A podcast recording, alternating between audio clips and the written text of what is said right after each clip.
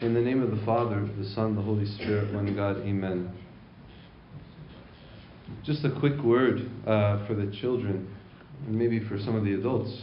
Does it sound a little gross that it says Jesus spat or he spit on the ground and he made clay and he, and he put it in the eyes? Is that not really, uh, it's not what we think when we think about miracles?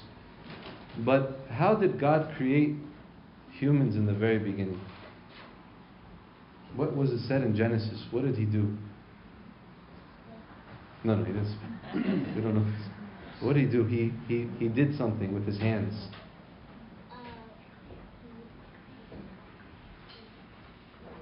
Huh? Yeah, but how did he create humans? How did he create Adam and Eve? He made clay. How do you make clay? From, from what? From the dirt. So he was he, he made clay in the very beginning from the dirt in order in order to create Adam and Eve. But here we see Jesus Christ doing something very similar to what was done in the very beginning. He was again creating. It was said about this man that was blind, it's not that his eyes didn't work. It's that he didn't have eyes. He was born without eyes. So there was just empty emptiness there. So he created again eyes for this individual. And today's readings are about uh, the month of Tuba. I've said it every week. What are the readings of Tuba about? Baptism. Baptism, because we celebrate this month the Epiphany uh, and the baptism of our Lord, God and Savior Jesus Christ. So every week there is something speaking about baptism. And of course, today is speaking about baptism in the sense of the man who was born blind, received his sight, just as when we are baptized, we receive our spiritual sight. There are other words for baptism called illumination. We are illuminated, we are enlightened. And what that means is that the Spirit, uh, the Holy Spirit, comes within us and recreates us, regenerates us. Recreates us and regenerates us. It's unfortunate, though, that most baptized Christians are never taught about the great spiritual depth of baptism. Yes, we talk about baptism, we talk about the symbols, we talk about, uh, you know, how in it we are recreated, we are justified, we are refreshed, we are born again, we are born new. Uh, but in our minds, baptism is not very important. And I'm not saying you as individuals, I'm saying collectively, in all the churches, in all that we do, baptism is not important. And that is not only unfortunate, but it is to our, um, it, it, it becomes a problem for us in our whole understanding of what it means to be part of the church and what we are called to do. What, when you go to a church, any church, where is the baptismal font? In, in the beginning. Or we can say it's in the back. How big is the room? How many people can you fit in the room of the baptism? The family, maybe? So it becomes not a church event when somebody is baptized. Becomes a private family matter, which is the first problem. And why do I say the church, all the churches are, are in the same boat? Because all the churches build their baptismal fonts very small and in the back of the church. I went to a Catholic church the other day. It's right there, right at the end of the carpet. You find a, a huge baptismal font both for children and for adults, right there in the middle of the church.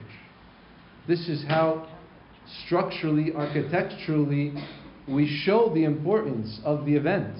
We show the importance of the liturgy. And it's also a reminder for everybody that I was baptized. I remember my own baptism. Not only is it become a small private event, but because it's a small room, we don't invite anyone. We don't invite. We don't invite the church.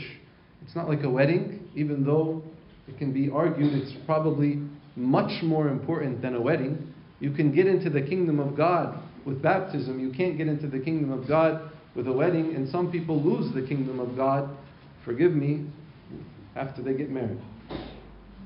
But the events are completely reversed in our mind. The priests, we are burdened with praying a one and a half hour liturgy. It's called the liturgy. The, the, the, it's also not this, but we're, we have one an, an hour and 15 minutes if you can do it quickly. But nobody comes for the entire service.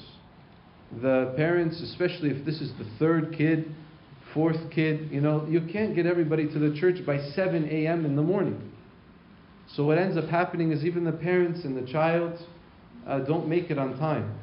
Now the child, of course, is not going to hear, understand. We say the child doesn't understand. Okay, but you were baptized when you were a child, and you probably didn't understand. But now is the time for you to understand.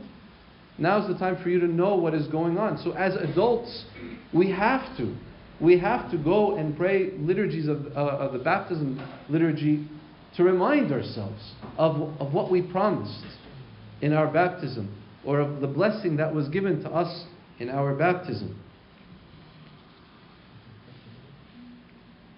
With, with baptism being so small in our minds in the church, unfortunately, it becomes small in our lives, Monday through Saturday until we come back.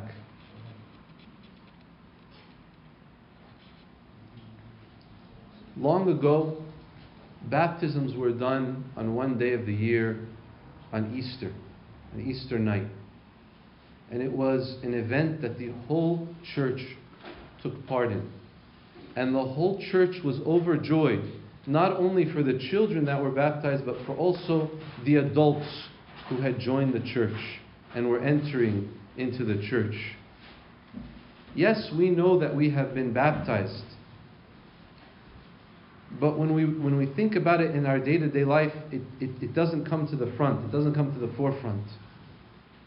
Baptism has to be a permanent reality.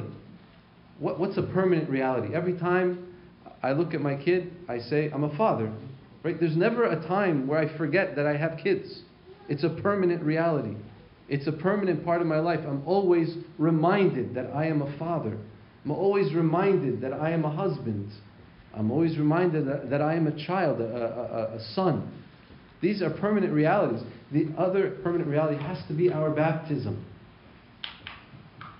Surely we've all been baptized, but when we cease to comprehend it as the door leading to new life and as the power to fight for this new life's preservation and growth within us, when we forget about it, then that life just kind of becomes secondary. It is for us, first and foremost, a sacrament of rebirth, of regeneration, of recreation. It is for us our personal resurrection. It is for us our personal Pentecost. It is for us our personal epiphany, if we can say in this sense. Like Christ, when he was baptized, the Father said, This is my beloved Son, in whom I am well pleased. This happened to all of us as well. It is our personal grafting into the tree of life. It is our passage from old to new life. It is our entrance into the kingdom of God. That is an important event. We celebrate our, our, the anniversary of our, of our whatever. We celebrate the anniversary of, the, of our marriages. We might celebrate the anniversary when we were uh, diagnosed with something. We might not celebrate, but remember. We might celebrate the date that we might have gone into remission. We might celebrate our birthdays. But the day that you entered the kingdom of God ought to also be an important day. And if you don't know that day, you find out that day. And you celebrate that day as an important day. I was baptized January 1st, uh, and I remember that day. That is my baptism day. And, and, and for our children, we celebrate their baptism days. We remind them this is the day that you were baptized. If you don't know, go to your birthday, pick 40 days, pick 80 days, and make that your ceremonial, sacramental baptism day. Now, it is not just a formula. Baptism is not a formula. But when we teach baptism, we think, okay, water plus priest plus some magic words plus oil equals baptism and the Holy Spirit. We, we completely miss the idea. It's not a formula, it is a new beginning. And when we honor the sacrament, we honor it by remembering the words. And I'm going to just share with you just a few words from the baptism to remind you of the great, holy, sanctifying um, uh, blessing that we took, not just the blessing, the new life that we took. But I have to, I have to kind of pause and say, I think for us, I'm going to make a reference to The Godfather. I'm sure some of us have seen The Godfather. If you haven't, you don't have to, um, but if you have, you'll know what I'm talking about. The end of the first, the first movie of The Godfather, Michael Corleone is baptizing his child in the church. It's a very beautiful, sacred, solemn service. But during, the, during that scene, as, as the, the priest is saying, I baptize you in the name of the Father, all the mafia, the, the, the, family are killing other people. It kind of goes from this scene in the church to killing outside, and this scene, and then another person is killed, and this scene, and, and you have this going from something so holy and so sacred to something so unholy and completely opposite of what is going on in the church. And why do I think this way? Because there's a stark irony between the, the prayers and the murders. And if we forget our baptism, we have that irony in our, in our lives as well. Not to the same degree, but it is a forgetting of what we have received. It is a forgetting of what we promised. It is a forgetting of what we're supposed to live by. Now, we receive the Holy Spirit on the day of our baptism. Listen to what St. Basil says about the, the receiving the Holy Spirit. Through the Holy Spirit, comes the restoration of paradise. Through the Holy Spirit comes our ascension to the kingdom of heaven and our adoption as the children of God and our freedom, our freedom to call God Father. We are now given that right.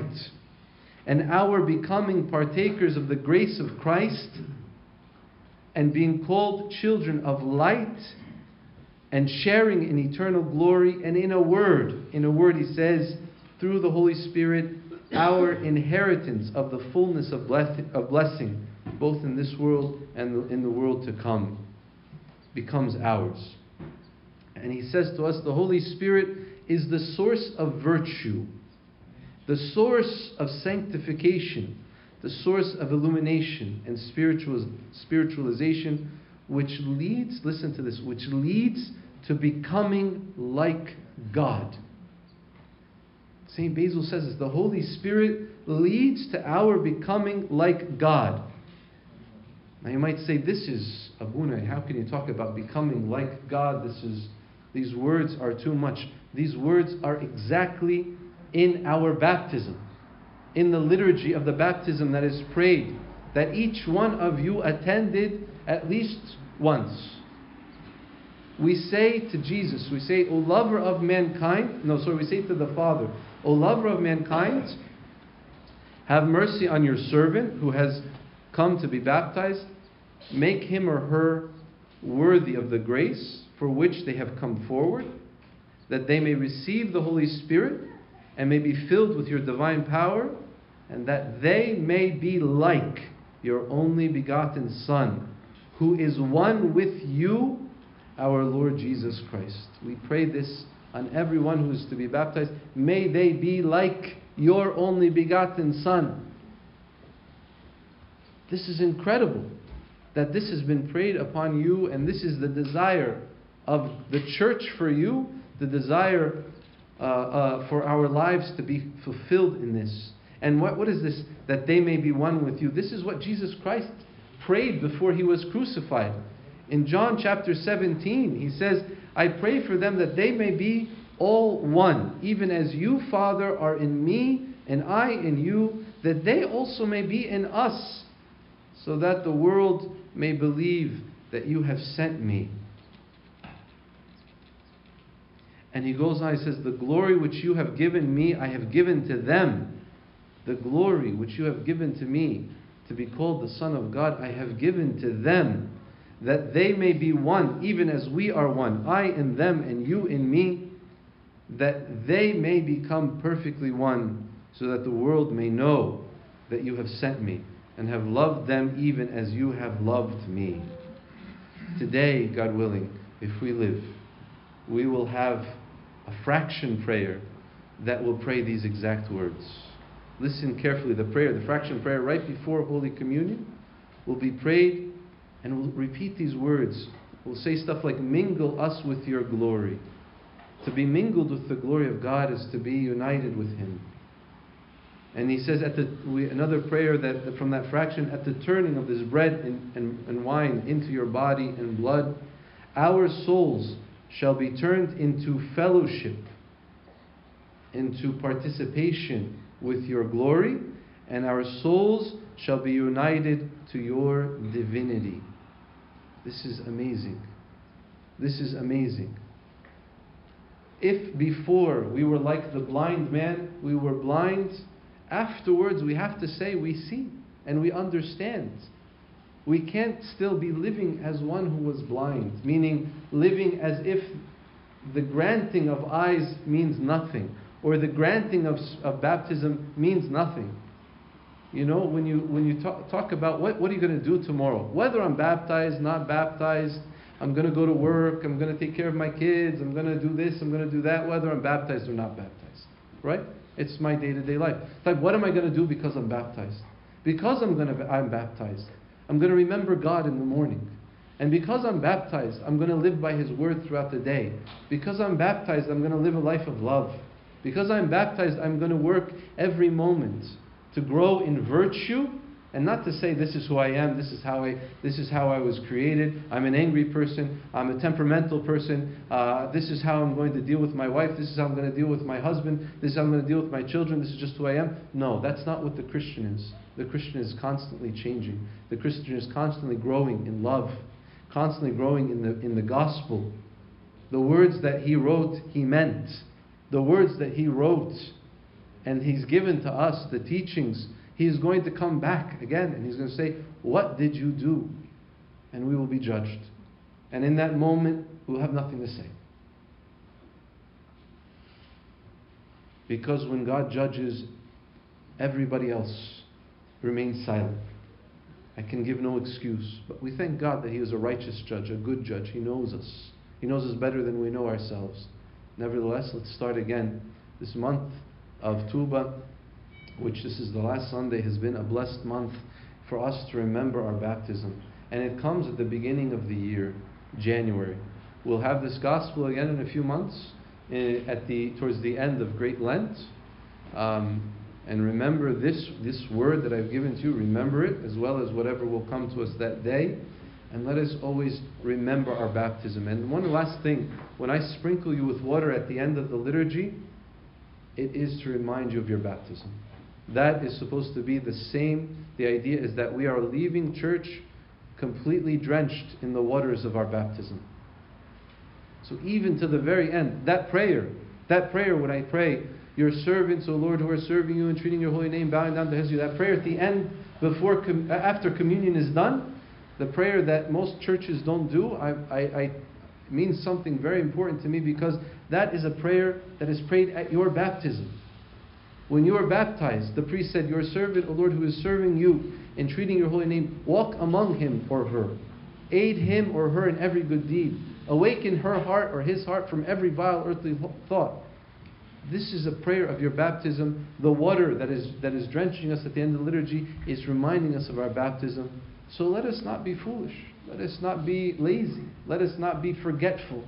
Let us be vigilant to remember our baptism and to give glory to God, so that when we are one with the Father and the Son and the Spirit, when we are one with them, the world around us will know about Jesus Christ, and the world will know us as being true children of God.